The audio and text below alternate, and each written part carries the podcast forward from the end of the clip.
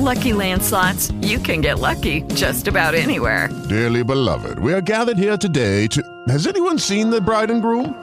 Sorry, sorry, we're here. We were getting lucky in the limo and we lost track of time. No, Lucky Land Casino, with cash prizes that add up quicker than a guest registry. In that case, I pronounce you lucky. Play for free at LuckyLandSlots.com. Daily bonuses are waiting. No purchase necessary. Void where prohibited by law. 18 plus. Terms and conditions apply. See website for details. Hello and welcome to episode 27 of the UK True Crime Podcast. I'm Adam. To start today, a quick thank you to Tim Blank, my latest supporter on Patreon. Thanks, Tim. Really appreciate the support. I'm delighted that for the second time, today's case was researched and written by a friend of the show, the true crime enthusiast. Like me, he is particularly interested in lesser known crimes, and I strongly suggest if you haven't already, please check out his excellent blog at truecrimeenthusiast.wordpress.com or catch him on Twitter, Facebook, or Instagram. This week, let's take you back to July 1980. July 1980 was a month where Ronald Reagan gained the nomination for US President at the Republican National Convention in Detroit. The population of China hit 1 billion people that month, and the classic album Back in Black was released by the rock band ACDC. On the 19th of July, the 1980 Summer Olympics began in Moscow, although to many the event was tainted by those good old politicians using sport as a political weapon. This meant that many Western countries boycotted the Games. Just thank goodness our political leaders have learnt the lessons of the past, leaving sport out of their disagreements, and that the tensions between Russia and the West are now disappeared. Will we ever learn? In England, on the same day that the Olympics began, which was a Saturday, the neighbours of young married couple Stephen and Hilary Burrows were becoming increasingly anxious they hadn't seen either of them for a few days. The couple lived in the quiet Milton Road district of the Brentwood area of Essex, to the north of London, adjacent to the M25 motorway, and now probably most famous as the home of Alan Sugar of Apprentice fame and the reality show Towie. Come on, I know you're a fan. The July of 1980 was a warm and dry one, yet the milk deliveries from the previous day and that Saturday remained on the doorstep. Neighbours had also noticed that the lights had been left on continuously since the Thursday evening, the 17th of July, and that the bedroom and lounge curtains had stayed shut throughout the Friday and the Saturday, and this was most unusual. Stephen Burrows was 26 and he worked in the catering trade. His wife Hilary was a year younger than him. They were a typical young couple who'd been married for about two years and had moved into the corner property of Milton Road, number 41, in the summer of 1978. Milton Road was at the time classed as being the older part of Brentwood. The ground floor was near open plan, with the kitchen leading off to a separate dining room and lounge. Stairs then led from the dining room to a bathroom and two bedrooms upstairs. Outside consisted of a small front patch of grass and a considerably larger back garden, while the side of the house was bordered by a thick, unruly hedge that at least gave the couple some privacy. Nearly a year earlier, the couple had experienced a brush with fame when they were featured as part of a TV series focusing upon weddings made by London Weekend Television. For people in the UK, I'm sure you can remember that iconic opening sequence that used to be featured for TV programmes made by that company. In 1977, London Weekend Television had commissioned a series focused on weddings and worldwide marriage traditions. Stephen and Hilary were chosen as the British couple who'd be the main feature of the show. Camera crews shadowed the couple during preparations for their wedding and had filmed the ceremony, the reception, and had even filmed the couple as they left their honeymoon. This early fly on the wall documentary series was shown twice on British television in 1978, and each time it was a big hit in the ratings. This brush with fame had not gone to the couple's heads. They remained a down to earth, cheery couple. They would always stop and speak and would wave and greet neighbours whenever they saw them. Although they tended to keep themselves to themselves, they were a popular couple and liked by all. So when they hadn't been seen for a few days, their neighbours, although concerned, they were loath to appear nosy by knocking on the door, as we all would. But finally, their concern was enough that they felt the need to contact police and voice their concerns, who responded by dispatching a patrol car to the house, late in the evening of Saturday, the 19th of July, 1980. The police who arrived at the scene noticed the milk remained on the doorstep of number 41 and tried knocking loudly but got no reply. Whilst one of the constables checked the front of the house, the other went to the rear of the property to investigate. The house was in darkness from the rear, but then the officer noticed that a small window of the house was about a foot open, with a small oval shaped hole visible beside of the catch. Suspecting that a crime had been committed, the officers radioed their findings to the station and, after being granted permission, forced entry into the house. What the officers discovered inside was to stay with them for the rest of their careers. Both officers would later say it was the worst, most disturbing crime scene they'd ever attended. The shaken police officers retreated to preserve the scene, and it was only when the investigating officers and scene of crime officers arrived that the full horror of what had happened at number 41 Milton Road could be appreciated. Moving into the dining room stroke living room area, the bodies of both Stephen and Hilary Burrows were found lying naked on the carpet. They were covered in blood, and each of them had been tied at the wrist. Hilary with a pair of her own nylon stockings, Stephen with a blue necktie, a pair of Hilary's nylon stockings, and a pillowcase. He also had a dressing gown belt and nylon stockings tied tightly around his neck. Both had been stabbed repeatedly, and Stephen had also been battered viciously around the head with a heavy object. Blood was everywhere. It was all over the living room, up the stairs, and covered the downstairs furniture. Let's just pause here and consider the reality of the scene. Can you imagine being the first police officer to walk into this absolute horror?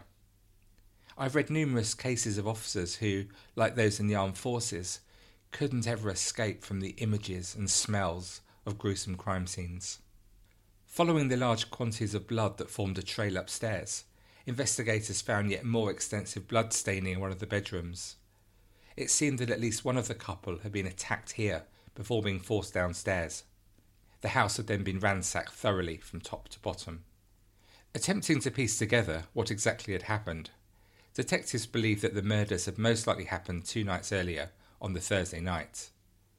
This seemed likely as it tallied with the neighbours' reports of left on lights, still drawn curtains, and two days' worth of milk delivery neglected on the doorstep.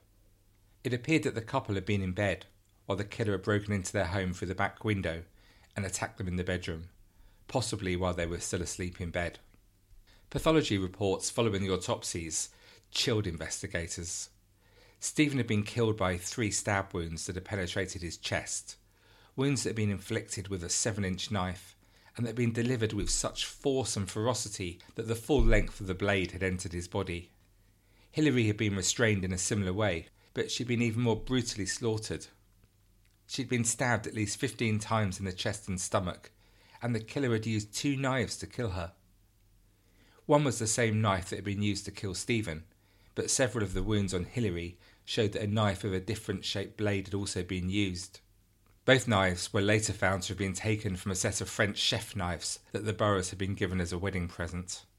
There was no evidence that Hilary had been raped or sexually assaulted at all, but in the opinion of the pathologist, the couple had been subjected to some degree of torture. This was backed up by the findings in the house, where the mattress on the couple's bed was pockmarked with several deep, clean stab wounds. It seemed as though the killer, or killers, had built up to the horrific events to come by waking the couple and terrifying them by demonstrating just what was going to happen to them. It seemed likely that Stephen had put up a fierce struggle to defend him and his wife, but he'd been overpowered, either by being battered around the head or stabbed, and then Hilary had been killed too. Hilary was found to have been three months pregnant at the time with their first child. It was also noted at the autopsy that both Stephen and Hilary appeared to have consumed brandy before they died. There was an empty brandy bottle at the scene, and alcohol had been splashed over the corpses of them both. Stephen also had traces of it in his mouth. Was it possible that the killer made some sort of toast to his victims? It soon became clear to investigators that the original motive had been robbery. The house had been thoroughly ransacked, and several items of value were missing, including a wallet containing cash, Hilary's diamond engagement ring, and several other items of jewellery that had been taken from her dressing table. This gave police one possible theory as to why the couple had been targeted. On the evening that the couple were murdered, Hilary had attended a jewellery party at a friend's house. Perhaps someone knew she was going there and had followed her home, perhaps mistakenly thinking that she had expensive jewellery in the house. Or had someone, known the couple from their appearance on the wedding series on TV, deliberately targeted the house, thinking the couple were very comfortably off, having been paid lots of money for their appearance? Whatever the reason, the police just couldn't understand why someone would use this excessive level of violence. Forensic examination of the scene led police to believe that the killer had spent a number of hours at the home following the murder, and the search at the house yielded a number of fingerprints, and bizarrely, the imprint of a pair of lips on the couple's bedroom door. This was particularly strange. Why would you, well, apparently kiss the bedroom door? The other possibility was that the murderer was either careless and had walked into the door, or else was drunk and had stumbled into it. Detectives were convinced that this was someone who had offended before, an experienced burglar who had gravitated to murder. They also concluded that the killer was a highly dangerous person who was likely to strike again if he wasn't caught soon. Aside from the detailed forensic search at the Burrows' house, intensive house to house inquiries were carried out, along with searches of the local area to determine whether the killer had discarded any clothing or stolen goods. Neighbours of the couple were spoken to, and vehicles close to the crime scene were examined and checked. Nobody had reported hearing any screams or shouts or any sounds of a struggle. But as the couple had the corner house and next door to them was empty, this did not surprise investigators. But it did disappoint them.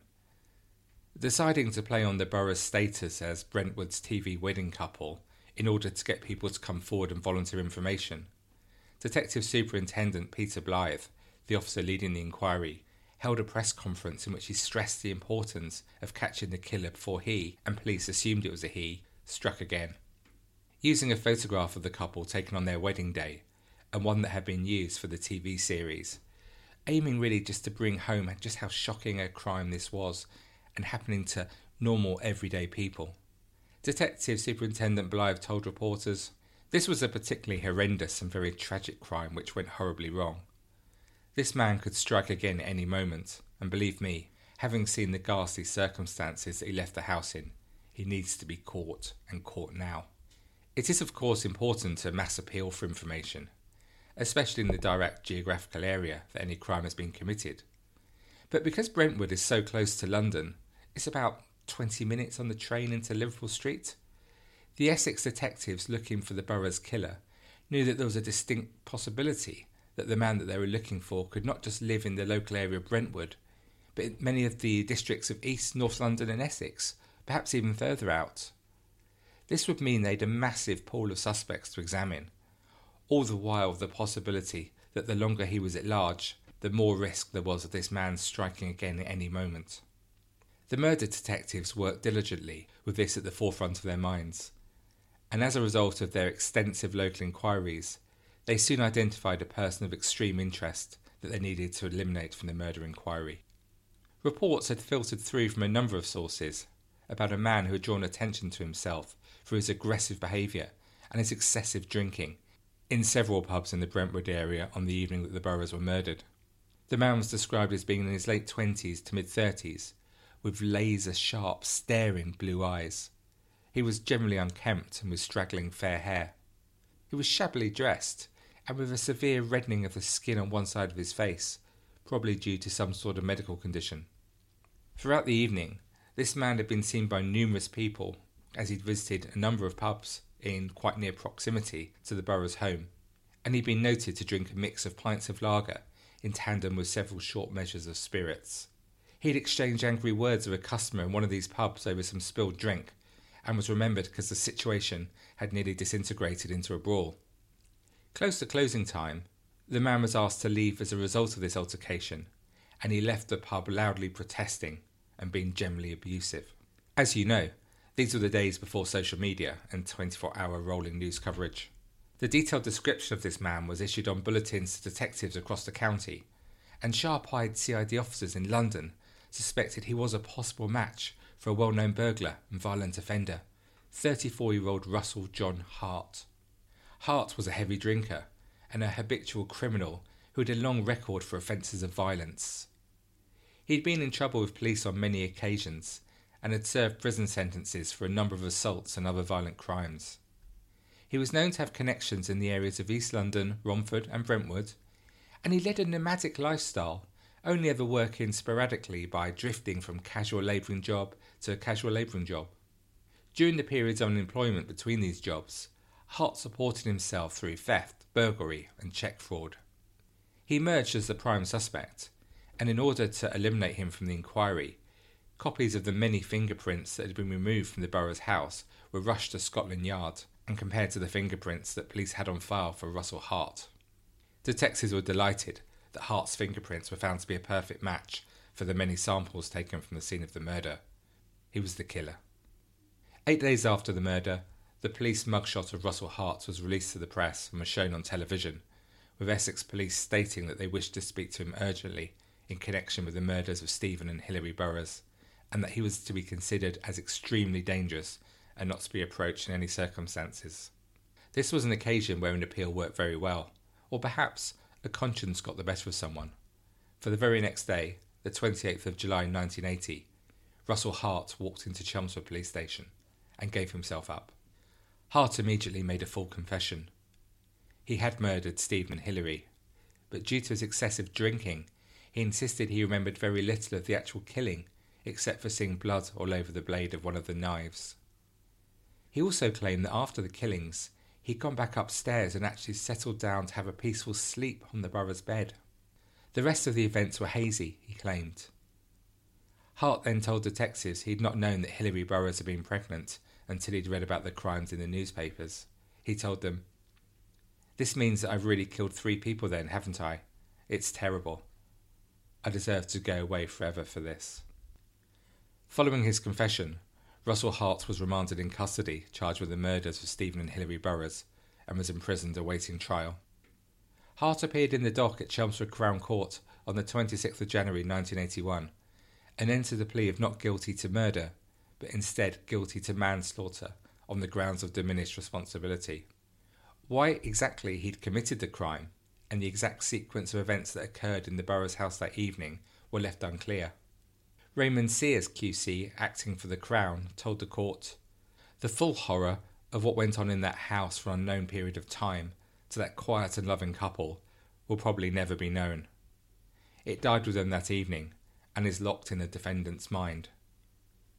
What we do know is that the couple was savagely butchered and most probably tortured by this man.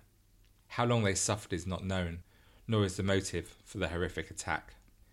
A psychiatrist who examined Hart while he was on remand awaiting trial testified that he had a history of disturbed behaviour and psychological problems. Hart had been known and feared as a dangerous, violent loner, even in his early years, and he developed an uncontrollable craving for alcohol from a very early age. This alcohol dependence played a large role in his life of crime, as he would regularly steal money to pay for alcohol to satisfy him. It became normal for him to drink heavily throughout the day. Indeed, at age just 16, it was not uncommon for Hart to drink up to 10 pints of beer a day, right up there with William Hague. It was whilst drinking that Hart became most violent and surly, and he was known and feared throughout the local community when he was in this state. He was eventually caught stealing money and sent to a young offenders institution. If you've read my blogs at uktruecrime.com, you know my thoughts on these appalling places, which aren't any more useful today than they were back then. Please, please, please stop sending our children to prison. It doesn't work. Whilst incarcerated, Hart was forced to satisfy his cravings for alcohol by downing quantities of shaving lotion or distilling a combination of metal and shoe polish to drink. Surprise, surprise, the Young Offenders Institution achieved nothing except possibly making Hart even more violent. On his release, he met a girl, and they married in the late 1960s, but this marriage was not a happy one as Hart's violence was never far from the surface, and his wife suffered terrible physical abuse at his hands. A cycle of imprisonment, release, and offending continued until, after one violent encounter too many, Hart was sent to Broadmoor Secure Hospital in the early 70s. Hart served four years in Broadmoor, but it didn't serve as a cure, obviously, and he went immediately back to his destructive cycle. Not long after being released, Hart stabbed and almost killed his wife whilst in a drunken frenzy. Due to a combination of his medical problems and his alcohol dependency, plus an unbelievably lenient judge, he was given a paltry 12 months suspended prison sentence. His long suffering wife fled from the house in fear for her life following this verdict, never to return, and soon afterwards she divorced him.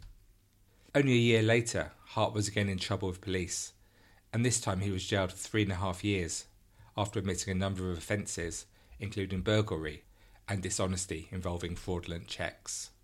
While serving his sentence at Lewes Prison, near Brighton, in Sussex, Hart was involved in an argument with another inmate while both were in the prison gym. As a result, Hart stabbed the man in the chest with a homemade knife, puncturing one of his lungs. This incident earned him an extra four years, which were added to his original sentence. But Hart was back on the streets at the start of 1980. He'd been released early from the sentence, just five months before the evening that he went drinking around Brentwood, before brutally murdering Stephen and Hilary Burrows. That evening, when the pubs had all shut, it seemed that a drunken Hart had roamed the area looking for a suitable house to burgle, and had just purely at random chosen the Burrows house. As regular listeners to this podcast will know, I'm fascinated by the fact that though we're assured that most crimes are committed by those known to us, so many still seem to be random, with victims just being in the wrong place at the wrong time. If only Hart hadn't been asked to leave the pub for fighting at the exact time that he was, or if any other tiny event had happened differently, it is likely that Stephen Hilary would still be alive today. Back to his murder trial. Hart was diagnosed as suffering from a gross personality disorder by the testifying psychiatrist at his trial, Dr. Henry Pillen. Pillen told the court Russell Hart believes he's being persecuted and constantly followed. He also hears voices in his head. Russell John Hart was ordered to be detained indefinitely and was sent to Rampton Maximum Security Hospital, with the presiding judge, Mr. Justice Chapman, telling Hart, The public must be protected from people like you. This was a case of quite awful animal ferocity of a type that could only be perpetrated by someone who was totally unbalanced mentally. Hart was then taken down to begin his sentence, and he remains in prison to this day. The legal proceedings almost contained an unprecedented piece of evidence that had never been seen in a British court of law. If you remember, when forensic officers were dusting for prints at the crime scene, they discovered that bizarre imprint of a pair of lips on the Burrows' bedroom door. Detectives managed to remove a very clear imprint of the lips, which allowed them to establish the killer had stood listening at the bedroom door with his mouth pressed directly against the door. When Russell Hart was arrested, police took an imprint of his lips, and they were found to be a perfect match. A dentist had produced a mould of the print taken from the bedroom door, and a photograph was taken and blown up to be used in evidence in court should it be required. Although this was not as unique as a fingerprint, police felt confident they could show that the lips on the bedroom door were of the same thickness of Hart's, and therefore it was highly likely that the print belonged to him. This was a technique that had been used in legal proceedings in Japan and Mexico, but it had never been used before in the UK. It was, however, not used this time, as Hart pleaded guilty by reason of diminished responsibility. Police considered the possibility that Hart was responsible for other unsolved murders in the London area. This included the unsolved murders of expectant mother Linda Farrow in Woodford Green, just a few miles from Brentwood, in January 1979 and the unsolved September 1975 murders of bank manager's wife Iris Thompson and her 79 year old mother Caroline Wood, who were both stabbed to death in the Shenfield area of Brentwood. When Hart was arrested, his background and movements at the times in question were looked at, and police were later to conclude that Hart was unlikely to be the killer in either of the cases. Both crimes remain unsolved to this day. The murders of Stephen and Hilary Burrows was both a savage and, on a human level, a terribly sad crime. It would be tragic enough anyway, but it is one that's made even more poignant by the fact that Hilary was pregnant at the time of her death with the couple's first child. Hart has never explained exactly what drove him to such violence, particularly against Hilary. He's either unwilling to, or is truly unable to understand or even explain his actions on the evening of the 17th of July 1980.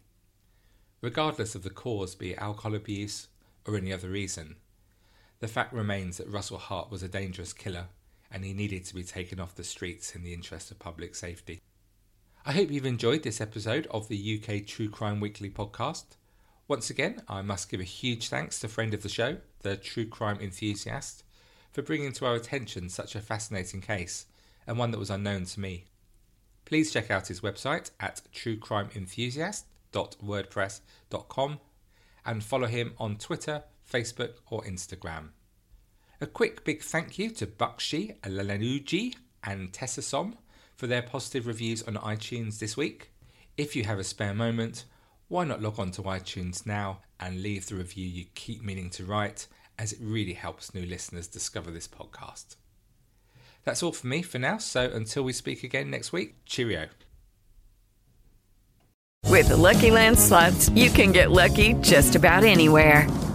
This is your captain speaking. Uh, we've got clear runway and the weather's fine, but we're just going to circle up here a while and uh, get lucky. No, no, nothing like that. It's just these cash prizes add up quick. So I suggest you sit back, keep your tray table upright, and start getting lucky. Play for free at LuckyLandSlots.com. Are you feeling lucky? No purchase necessary. Void where prohibited by law. 18 plus terms and conditions apply. See website for details. Join us today during the Jeep Celebration event. Right now, get 20% below MSRP for an average of 15178 under MSRP on the purchase of a 2023 Jeep Grand Cherokee Overland 4xE or Summit 4xE. Not compatible with lease offers or with any other consumer incentive offers. 15,178 average based on 20% below average MSRP from all 2023 Grand Cherokee Overland 4xE and Summit 4xE models in dealer stock. Residency restrictions apply. Take retail delivery from dealer stock by 4 1. Jeep is a registered trademark. Get ahead of the postage rate increases this year with Stamps.com. It's like your own personal post office. Sign up with promo code PROGRAM for a four week trial, plus free postage and a free digital scale. No long term commitments or contracts. That's Stamps.com code PROGRAM.